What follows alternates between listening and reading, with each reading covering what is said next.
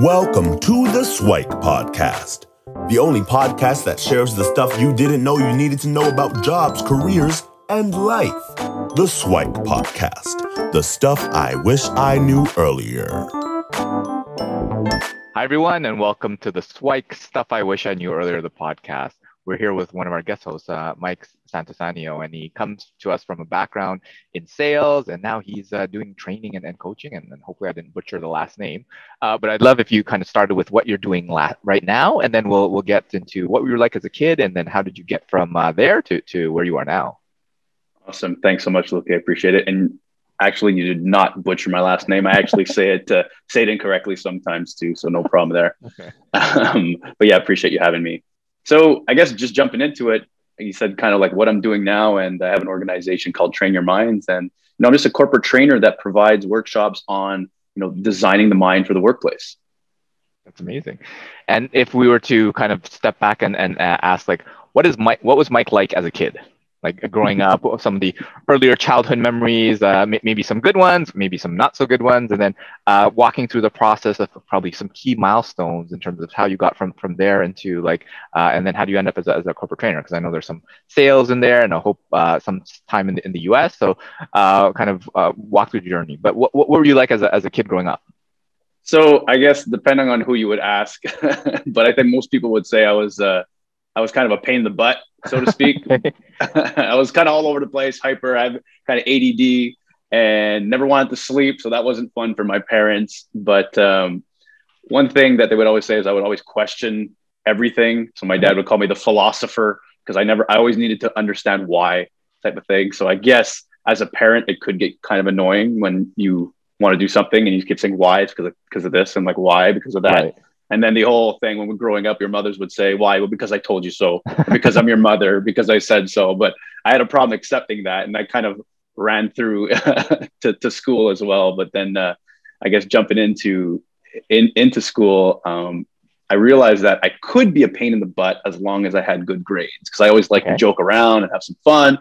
So I felt like, you know, as, as long as I work hard and get some good grades, I can still kind of be a little bit of a pain, but with respect so that was always fun as well to kind of just joke around. I like to be the joker, less about like being mean, but more about just like having some fun. So the idea like was the class like clown type of thing, or like I guess you could say kind of the class clown type of thing. But uh, but yeah, so I figured if I can be a class clown, I probably needed to kind of get some work done at the same time. So I was always able to find that balance, which kind of made it a little more frustrating for the teachers as well because I would bug them and they would kind of get a little annoyed sometimes, but I would be getting pretty good grades. So it was kind of contradictory and hard for them to kind of deal with. And then they would call my mom up and say, Your son, you know, he's you know, he's acting up, he's joking around here. We're trying to keep things cool and calm my mom's like, well, is, what are what are the grades like? Is he doing? Okay? He's like, yeah, he's got like a 90 average. He's like, well, look, I got to deal with this at home. He's got a 90 average. I'm happy. It's like this is your job now, type of thing. So that was quite uh, quite funny. Cool. And were you kind of like like athletic into like book science or, or reading? So you mentioned the philosopher bit. Uh, like, wh- what were you into? Uh, well, other than uh, giving people a hard time.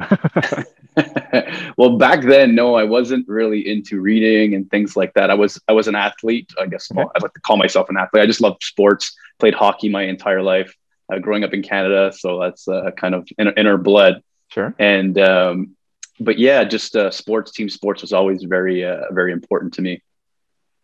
And and when you were growing up, what was kind of the the ideal or the influences in terms of like career path and what you wanted to do? Were you uh, well, did, did you want to be a hockey star?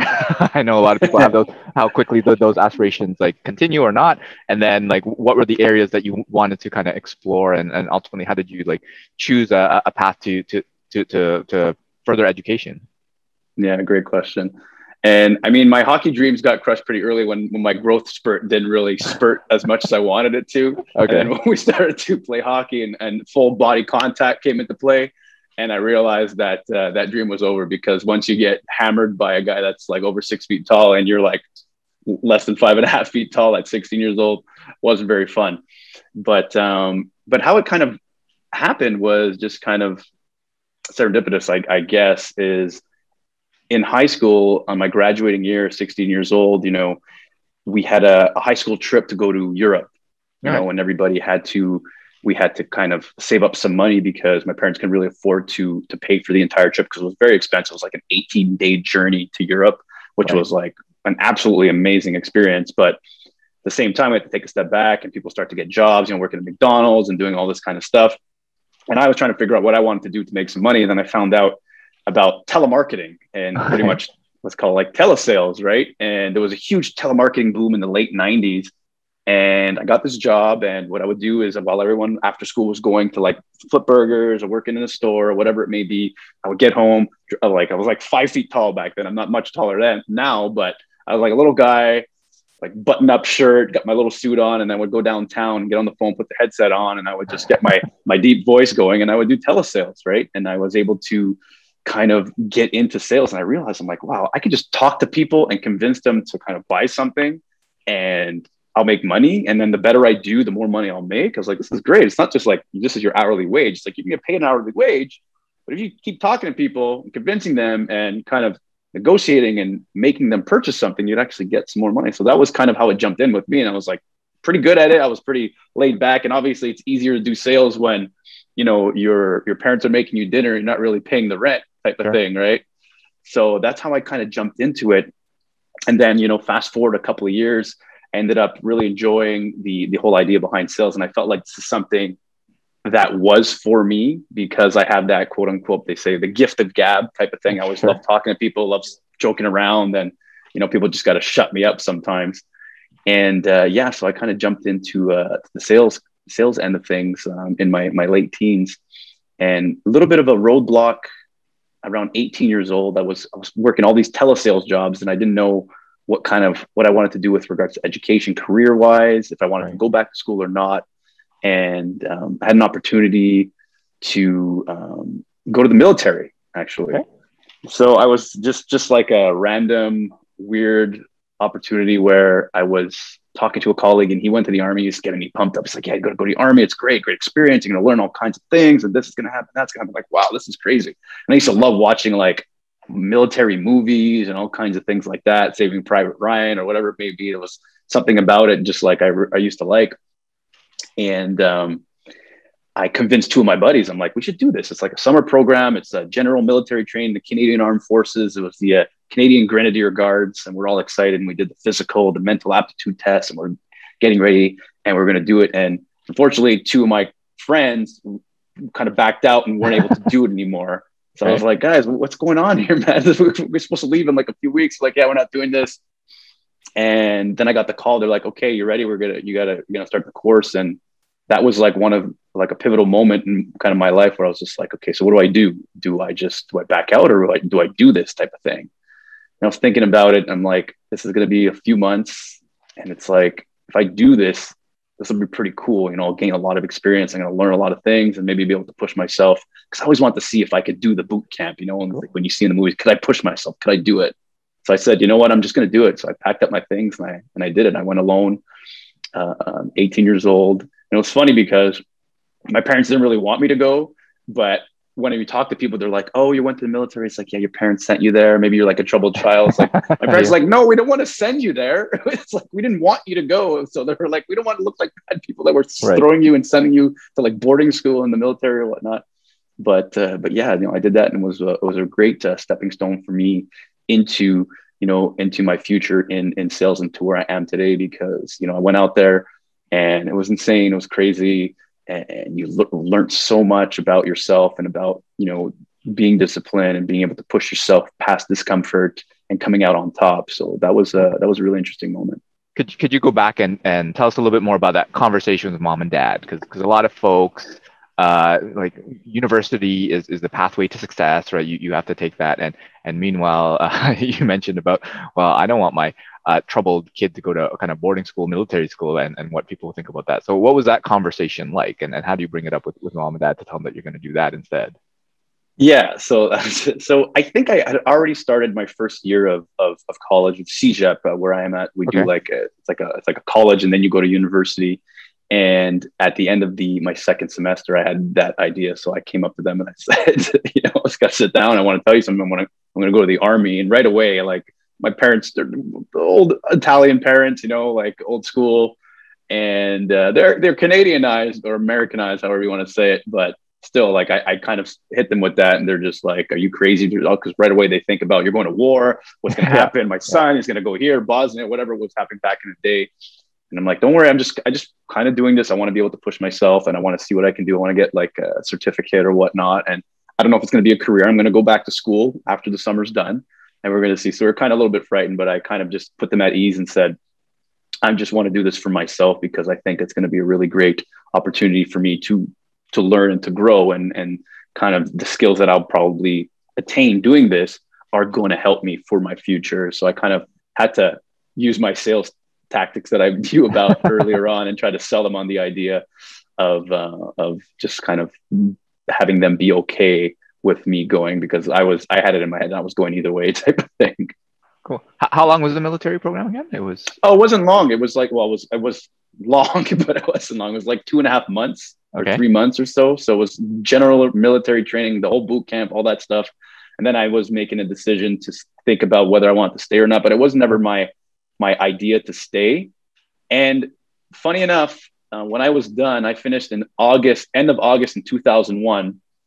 And if you're doing the math, uh, 11 days after was September mm-hmm. 11th, 2001. So I remember going into college, getting up my day, and I'm walking up to school, and it's like, uh, see my buddy's like, "Hey, buddy, pack up your bags. You're going to war." I'm like, "What do you mean?" He's like, "You, you turn on the TV. You turn on the TV." I'm like, "Oh my god," you know. so like this kind of happened, and then my parents are freaking out. They're like, "Oh my god, my son's gonna go to war." I'm like, "Don't right. worry, I don't have to go to war. It's not 1941. It's not conscription. You know, like we're gonna cut off your fingers." I'm like, "No, no, it's fine. like, cut off your trigger fingers." You know? But so, uh, what, was the, what, was the, process at that point? So, so you're now in school, and and and the military is basically no, we, we parked that checkbox. I got I got my certificate. I, I proved myself it. in that department. And then, uh, what, what was kind of the the career path uh, afterwards? Was it like because there's no real kind of sales program to, to go into no, school. So, right. so what was that path? Yeah, so so the military, it was like I said, it was it was a really cool experience. It was something that really was a stepping stone for me when I'm looking back now. I didn't think of anything of it until kind of right now, this conversation is realizing, you know, it, it, it, probably was a precursor to what I was able to do moving forward hmm. because you, you know, you, you kind of learn a lot about your, I guess, your limits and how you can push past them sometimes. Okay. And, um, you know, through, throughout the next little while after, after CEGEP, after college, um, I was thinking about what I kind of wanted to do, and I realized, you know, I think sales is something that I was good at, and I felt like why not stick? Because the more experience I can gain in the world of sales, you know, the better I'll be, and the better I am, I can get a better job, higher paying job, more titles, more this, more that, the other thing. So I said, you know what I'm going to do is I'm just going to gain as much experience as I can in sales, mm-hmm. because in the end, whatever you're studying, you know, the more you study, the better you're going to be. And whether you get that job in that field that you're studying, and whether it's computer science, tech, engineering, or a trade, the more you work at it, the more you study it, the better you will become. And I kind of took that with sales as well, because in the end, like you said, there's no real training course on how to teach sales or whatnot. Sure. But it's there, there's a lot more to it mentally with regards to sales. But as you keep doing it, you gain that experience. So I had an opportunity um, through the telesales and then working in another job to go out and do something very crazy back in uh, 2007 where i had the opportunity to pack up my bags again and leave the country. And again my parents were kind of like what the heck's going on? And i said well look i got an opportunity to go do door-to-door sales in philadelphia pennsylvania. At the time it was i think one of the top five highest crime um, cities in North America. And I was like, I'm gonna go sell security systems in the high crime neighborhoods of Philadelphia, door to door for 100% commission, no salary, six days a week, uh, for about three uh, months. And so, they're like, so what, what were the sales skills that you used in order to sell that? well, um, you know, you did some training and it's it's kind of the idea about pushing past discomfort, right? Because you're going to be knocking people's doors and you're just like, oh my God, I was like, there's no way. When I went down there, I sat there my first day, I sat in a street corner by myself with my little binder. I'm like, what the heck am I doing here? And you literally just got to go up and knock someone's door and they're going to tell you no, obviously. they're going to slam the door in your face and you're go to the next one. But I think I was able to do it because looking back now, it's like I already had that experience of pushing myself past discomfort, you know.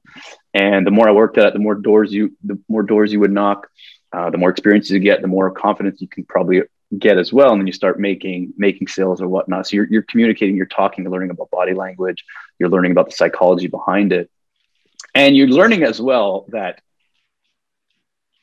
would sales be a career for you in the future? Because when you're knocking people's doors, you'll know if this is something for you, right? It's a great way to say, like, okay, look, I don't think I want to be doing this because knocking someone's door while they're eating dinner and then going to a future interview and they're saying uh, to me, it's like, do you have trouble speaking to a CEO of, of, of an organization? I'm like, look, I was knocking people's doors while they're eating dinner that I've never met in my entire life. I don't have a problem calling somebody up on the phone anymore because that's what you get in sales. Sometimes you get that those fears about making that call and and and those fears about losing that sale or what and it's always in you.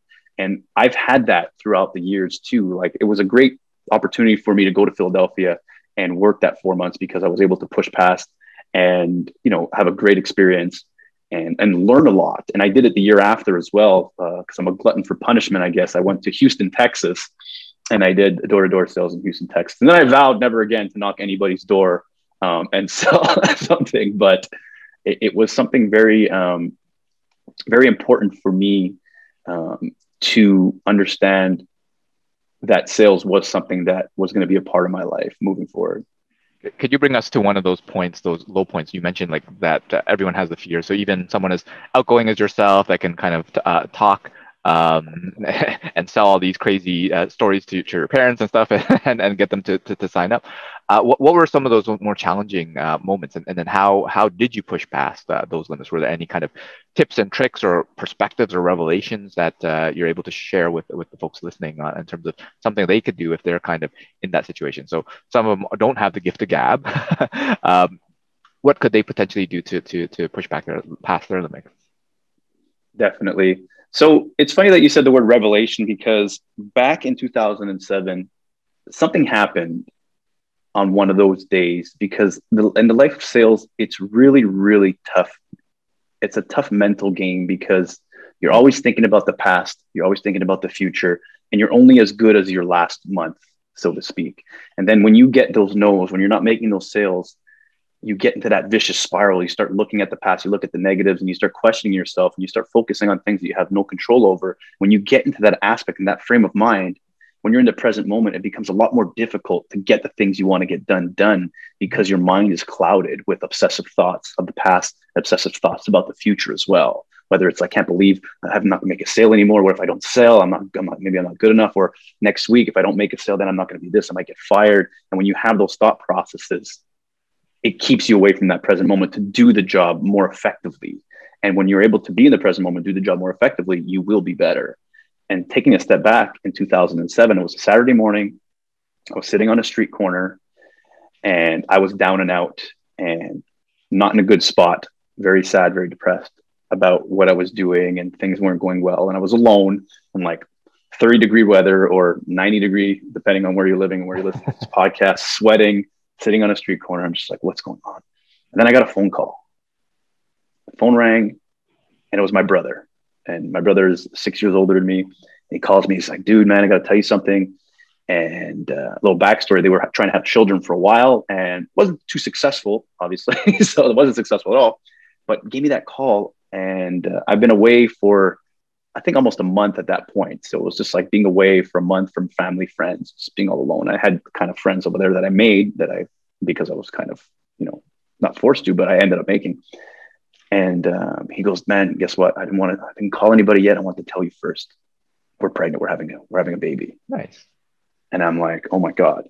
And I just like, you know, got emotional. On the phone. I'm like, this is amazing. I'm so friggin' happy. I, I, I, it was just like so much joy. I'm being uncle. It's great. And I said, dude, you know what? I go, I'm gonna kill it today.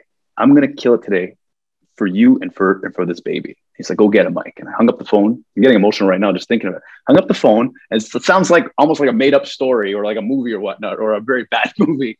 I got up off my ass and I started knocking people's doors. And I wasn't thinking about yesterday. I wasn't thinking about tomorrow. I was knocking doors, a smile on my face. I had a great attitude, and every door was not. I was getting my no's, getting my yeses, And that day specifically was the best day I've had in sales my entire life. Mm. My, I might not have been the biggest sales I've ever made, but I, I sold five security systems that day and we were getting straight commission. You know, when you sell, we were trying to, I was trying to sell five a week. So five in that one day made like two, $3,000 in a day. It was crazy. And I was so happy and it was nuts. I called my bro. I'm like, dude, man, I, I did it. You know, it's, it's like, it's amazing. We just had another great exchange. And then, you know, that was, it was a learning experience, but it was my first revelation. We talk about revelations because as the years progressed after, I thought I knew what the answer was.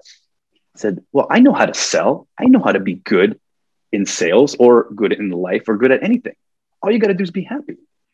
So that was my first revelation. I'm like, you just got to be happy. So I would be like, when I was happy, I would do good. The problem was when I was upset, sad, mad, I would do bad. And then I would get mad at myself because I'm like, because I'm a happy guy, I'm a joker. And would, when I would be upset, I'd be like, why am I upset for? I shouldn't be upset. I'm supposed to be happy. I'm supposed to be happy.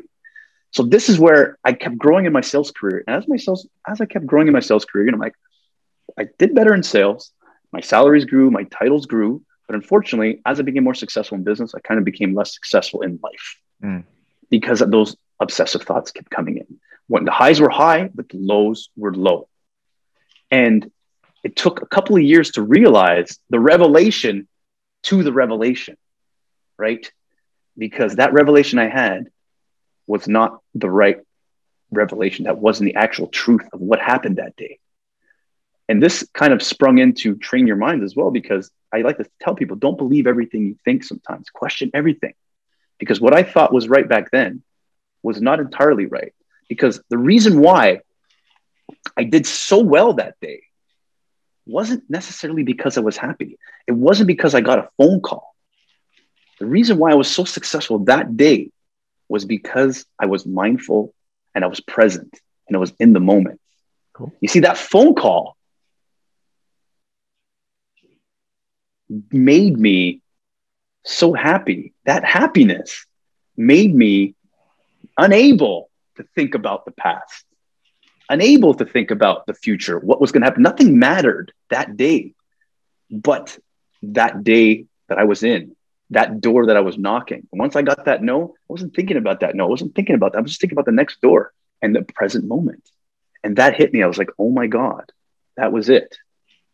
Mindful presence. So I'm like, whoa, maybe there's a way.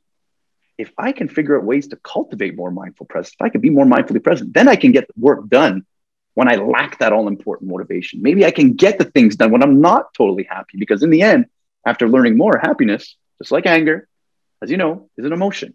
Right. We can't always feel angry, just like we can't always feel happy. But that doesn't mean we can't be effective at what we do at work or in life when we're not feeling it. So that's kind of where I took a step back and I said, Whoa, I got to start making some changes here because these questions kept arising in my mind. And those questions were, you know, why is it that I can't do the things that I know are good for me? And why can't I stop doing the things that are bad for me? Right. And it came down to to that second revelation because it was like, well, damn, the only way I can do things effectively is when I'm happy right? And when I'm down and out, it's really, really hard. Does that make sense? Yeah, for sure. I mean, it's definitely that uh, emotion and state can controls uh, your, your, your direction. So I have uh, my own model where uh, I call it the, the Saint Farr model, where uh, it's an acronym where S stands for stimulus. So it's, it's kind of based on uh, Viktor Frankl's Man's Search for Meaning and the stimulus and response, but it fills in the gaps with like Oh, you have a book right there. there you go. Perfect. so funny. It's on my um, Yeah, and then I fill it in with uh, that that stimulus. It's it's from a, a, a Hamlet quote, like uh, "For there is nothing good or bad, but thinking makes it so." Right. So that thought usually generate some sort of feeling, and with whether it's a good or bad feeling, then that has an action, and then obviously you get your result. So filling it in, uh, if that thought is, is happy or or, or uh, anger or whatever, uh, then your actions are going to be a, result. So if you can kind of uh, capture your, your your thoughts and, and say, well, is this useful? And and the way you do it is being by present minded, right? As, as, as you said. Uh, so when you are in the present and you can say, actually, I don't need to be angry. I don't need to be down and I could be more more happy um, or more positive, whatever. Then the resulting feelings, the resulting actions uh, are going to get you the results that you want. So absolutely uh, echo echo that for sure. So yeah. so, you, so you're now in, in your life, you, have gone through sold a whole bunch of stuff down in the states, uh, and then the, the transition to, to train your mind was that was that while you're still down there, or is that uh, you, you came back up uh, to, back to Canada to do something, or, or what was the transition? yeah uh, after or was that before or after this revelation? No, so so I did that 2007, 2008. You know, when I that that revelation was in 2008 up until like 2016 for like eight years. My motto was like, "Be happy, do good," right? And sure. I was I was pretty pretty decent at that because I was kind of more of a laid back guy. I like I just love being happy. I love making people happy as well. But like I said, when the lows were lows, the lows were low. And I jumped into the uh, world of IT, hardware and software, and I worked for organizations there. And I and I grew I grew in those organizations. But like I said, those questions kept arising. Why can't I do the things that I know are good for me? Why can't I stop doing the things that I know are bad for me? Drive me crazy. And then I had this this other revelation once I came to that conclusion that hey, wait a second, something's up there.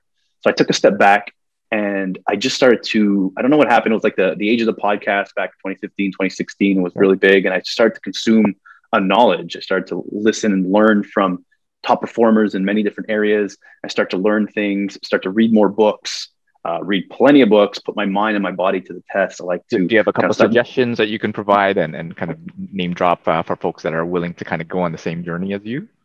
Oh, I, I can definitely do that. Uh, I mean, there, there's there's a ton. I can probably we can probably talk about that after we sure. put up a, up a, list, definitely. But uh, but yeah, you know, just just consuming everything um, in many different areas, like from evolutionary psychology, you know, neuroscience, longevity, health, fitness, well-being, sure. um, mindfulness, meditation, the science behind things like habit building, you know, routines, morning routines, willpower, mental resilience, all these type of things, and understanding a little bit more about this, which was a really great tool for me to put myself in a better position to succeed, put myself in a in an in a state where I can get things done more effectively or put myself in a position to get things done more effectively. Because why not? Because sometimes, like I was saying, it's like, what happens when you wake up in the morning, you lack that all important motivation? How can you get things done? Well, there are ways to do that. And this is kind of where I just started to work on myself because I knew there was things I wanted to do in my life. I wasn't sure what it was. I knew I wanted to do something. I wanted to be be a part of something or be able to help people or make just there was something there, but I didn't have it in me yet. I didn't have the self confidence. I didn't have, you know, the willpower. I didn't have the things that I was trying to cultivate. So as the years progressed, I started to get stronger and stronger mentally, physically, emotionally. And today I feel like the strongest I've ever been. Mm. And not because, you know, things are are perfect, but because I found the ability to better focus on the things that I need to focus on in that given moment. And so it kind of got to a point where I was feeling great now. Things were working. I was doing well in sales with the least amount of stress I've ever had. So I'm like, some of this this stuff's really working for me. Maybe this could work for others. But I still wasn't sure what I wanted to do until, you know, unfortunately, I don't want to bum you out or bum your audience out. But my my father unfortunately got diagnosed with early stages Alzheimer's um, a few years ago, and it progressed very very rapidly and, and throughout this time, you know, I was still working on myself because um, it was very, very important to me. And that's another thing that kind of drives me is that whole airplane analogy. You know, you put your mask on yourself first before right. you put it on somebody else. And I always felt that, you know, as long as I'm, if I'm strong enough mentally, physically, emotionally, I can be there for others mentally, physically, emotionally. You know what I mean? I can be able to put smiles on people's faces as well. And then throughout this time with my father, um, thankfully, all the things that I've worked on over the last couple of years have were able to keep me in the present moment, to keep my focus and keep working and not going down into this this little rut. But then I kind of realized what I wanted to do after because seeing my father um, unfortunately deteriorate uh, mentally, I realized that it's so so important to, and it's going to sound like a name drop here, to train your minds, right? This is kind of where train your minds came came about because I'm like, man, there's so many things I've done over the last bunch of years, so much knowledge that I've accrued and put my mind and my body to the test. Maybe what I can do is I can kind of roll it up and create some sort of like an easily digestible playbook where I can go out to people and organizations, start sharing this with people to help them potentially put themselves in a better position to get the things done and to be a better version of what they already are to help them understand more, educate them more that it is possible to train your minds, is possible to feel better, and ultimately kind of decrease the lifespan of those negative emotions. It's amazing. And uh, so, so, so tell us more about kind of the journey that you're on now. So you have now a, a bunch of uh, corporate training courses that you you offer to folks, um, and and if you can tell us a little bit about that, and then reflect back on some of the the SWIKE, the stuff I wish I knew earlier for yourself. And I think you mentioned like 18, 23, and 35 were kind of key milestone years for you. Uh, so if you can uh, share a little bit about that, that would be awesome. Yeah, you know, 18 was the army, right? That was the first, uh, right. the first, the first crazy thing, and then 23 was Philadelphia, just packing up, and leaving on my own again, and 35 was train your minds. You know, was packing up and leaving on my own, like packing up and you know going out into this world and and taking a chance and you know being able to share this with people. Where now I go into organizations and I provide custom you know tailored workshops lunch and learns uh, one-on-one coaching for for employees to provide them with the tools to kind of manage the mind in the workplace to handle those obstacles that arise that will inevitably arise right because like you were saying earlier we don't we don't get taught sales in school and things like that but a lot of organizations when you're when you're training to become whatever employee you're you are that you want to become, you're learning the systems, you're learning this, that, the other thing about the organization, about the product, but we're not learning about how to deal with the obstacles that are going to be arising, how to deal with the, the mental anguish that's going to happen, the mistakes that are going to be made, the anxieties that you might have to uh, deal with, this, that, and the other thing. And then there's that work life balance, which is so damn important, right? So this is kind of where train your minds comes in. Is kind of I like to tell organizations that it's more of a complement to your existing employee engagement, your existing wellness initiatives, because it's so important these days, especially now. And I think it's Mental Health Week. I think right right now in Canada, uh, and to to get people a little bit more more educated and letting them know that there's a way to you know start changing the chemistry of your brain and uh, and and feeling better and and there are tools out there to make you able to get the things done that you always wanted to get done more effectively with a better percentage of success. It's amazing. So, so if you're able to go back to 18 uh, year old Mike, uh, he's just uh, maybe before or during he's he's about to go to the army. Like, what are some of the the tidbits that you'd want to share uh, with him? If you could, if you could send him a, a post-it note or something uh, through a time machine or something, what would you share with him? Uh, yeah, I mean, when when I keep thinking about you know the stuff I wish I knew earlier, one thing very easily would be the definition of, of success. Hmm. And, you know, back then, the younger version of, of Mike thought success was about, you know, having money and having that, that job and, and just saving money and just, it's always kind of about money. And, and especially in the life of sales, right?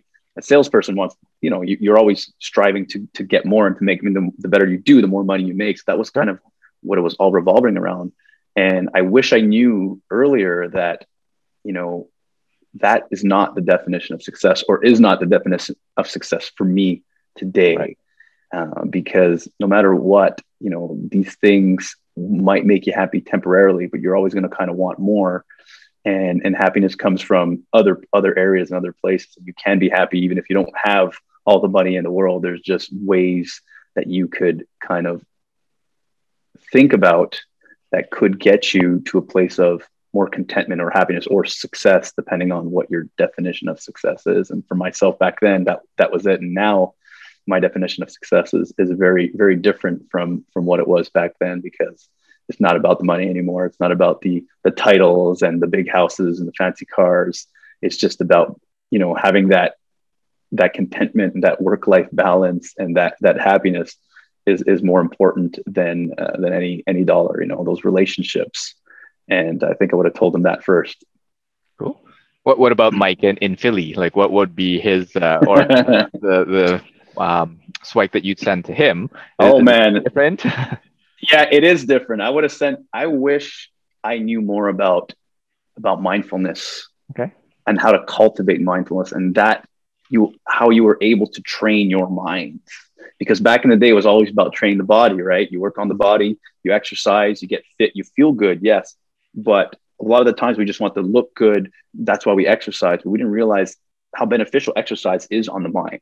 But there's so many other things that can help benefit the mind as well. And mindfulness and cultivating mindfulness through different practices, whether it's things like practicing gratitude, breathing, meditation, there's so many things, even exercise can help cultivate more mindful presence. Because understanding mindfulness and being able to cultivate it, what that does, and I said it earlier, is it reduces the life cycle of negative emotions. I think mm-hmm. Sam Harris says it reduces the half half life of anger. Sure. And that's the problem with most of us, and which causes the most anguish and the most pain is when our minds wander right there's anxiety and depression it's getting more and more apparent right now and you're looking towards the past you know i can't believe this happened or what or what looking to tomorrow I, what, what if this happens or whatnot we start worrying about all this stuff and especially for me back in, in philadelphia that was it it was always the fears always the anxieties always the depressions like eating sleeping sales trying to figure out what i need to do and, and i was 100% commission right so if you don't sell for three days you're not eating right so it was crazy. And you get into these vicious spirals. And then I wish I knew because there's tools that could allow you to decrease the amount of time that you're feeling these emotions, not to not feel it. You're going to feel it. We're always going to be angry. We're going to be sad. We're going to be frustrated. We're going to be depressed. We're going to be jealous. But for how long? And the longer we are feeling these emotions, the harder it is to get things done that we want to get done. Sure. And I wish that that person would have understood this a little bit more because he would have been a lot more effective and more mentally sound. He would probably been a lot more successful back then. Um, understanding that there are tools out there and understanding a little bit more about mindfulness to cultivate um, more mindful presence to keep you in that moment a lot more. And when you are in that moment a lot more, like I said, that first fake revelation, you know, that that phone call, right? That phone call did not make me a better salesperson, right? And we get that phone call. All of us get that phone call once in a while and we feel amazing. But what happens on those days where you don't get that phone call and you still need to get work done? And that's where kind of mindfulness comes in for me and why I kind of talk about this as well about a mindful approach to the daily challenges of the workday or the daily challenges of our day in general. So that's what I would have told um, the crazy 27 um, year old ADD riddled version of myself um, back then. Cool. And we'll hopefully have you back for another episode where we can probably uh, geek out and go deep dive into some of the uh, meditation mindfulness to, to give folks a, a taste of, uh, of some of that and see what they can implement on your. I would be happy to. And, and is there anything that you'd share with yourself at, at 35 as you're setting up uh, Train Your Mind? Uh, what are some of the, the things that might not be as, as uh, big of an epiphany there, but uh, is there anything that you'd share with yourself at that moment? Like like three years back, you're saying? yeah three years like, as you like, started this entrepreneurial journey on your own and, and took this up i i think i would maybe just tell them to just kind of keep staying in tune with yourself keep checking in and keep being aware of the emotions because what i what i'm working on right now is really trying to stay on top of it and grounded but keep working at it because sometimes we feel we get to a point where we we start feeling good. This was me back then. You know, you start you say like you don't feel good. It's like I got to start exercising. Man, I can't. I just don't feel it anymore. I'm gaining weight, and you start exercising, You start feeling good, and you kind of slowly drop the ball, right? And then you feel bad again, and then you pick it up. And over the years, I mean, I've constantly been trying to keep improving, improving. I think I would just tell the, tell myself not to worry because those obsessive thoughts still come in, and even though they last this amount of time, they're still there. Sure. But just knowing that as you keep just to keep working, because the more you work, you're constantly able to improve, and the easier and easier it gets to manage that little monster that we all have in our head. And there's things that we can do in our day to day, and we can always grow, we can always get better, and it'll always be a little bit better. Well, what's really cool about it, there's no end game, mm. right? You know, like especially we're getting older now um, you know, we got to make these lifestyle changes. Like, you know, you want to start eating healthier, you want to start exercising, there's things that you want to do. You want to keep reading, educating yourself, uh, working on that mind so we can be, you know, we can still be swift and strong enough to do the things that we want to do as we get older. And that's really important. That's amazing. So yeah, so so thanks so much for sharing your your insights, your Swike, and where can folks uh, get in touch with you and, and learn more about uh, your, your programs? Definitely. So you can find me at um, train your minds with an s.com. You can find me on LinkedIn. I'm pretty active on LinkedIn at um, train your minds. Kind of working on the the whole Instagram and Facebook thing. Going to pick that up a little bit, but um, but yeah, Mike at trainyourminds.com as well. If you want to send over an email, any questions. So uh, happy to uh, to, to to help out anybody uh, that's uh, that's listening in to uh, to this today. That's perfect. So thanks so much, Mike, for for sharing. And then again, hopefully we'll have you back so we can do a little bit more of a deep dive on a lot of these things because I think uh, folks will be curious. And uh, yeah, uh, th- thanks for joining us. Thank you so much, Luki. One more thing, I want to just really appreciate your time. But you talked about a book to recommend, but you brought up a book, and then I reached out, and this wasn't planned uh, to your guest, just in case you think it was. Sure. It wasn't planned. It's, this is one of the books that stays on this shelf. I have some books on this shelf, but the one book that stays on this shelf is that Man's Search for Meaning. For sure. Um, so, I mean, this is a very, very powerful book, and uh, I would definitely recommend this. Absolutely. So, uh, hopefully, folks can pick that up, and then uh, we'll look forward to hearing more from you uh, in future episodes. Luki, really, really appreciate it. Thanks for joining us on the Swike Stuff I Wish I Knew Earlier, the podcast. If you like the podcast, please subscribe on iTunes, Stitcher, or wherever you found this podcast. And if you can give us a review, that would be very appreciated. Feel free to contact me on LinkedIn at Luki Danu, L U K I D A N U, and the same on most social media platforms. And I look forward to hearing from you. Thanks. Bye.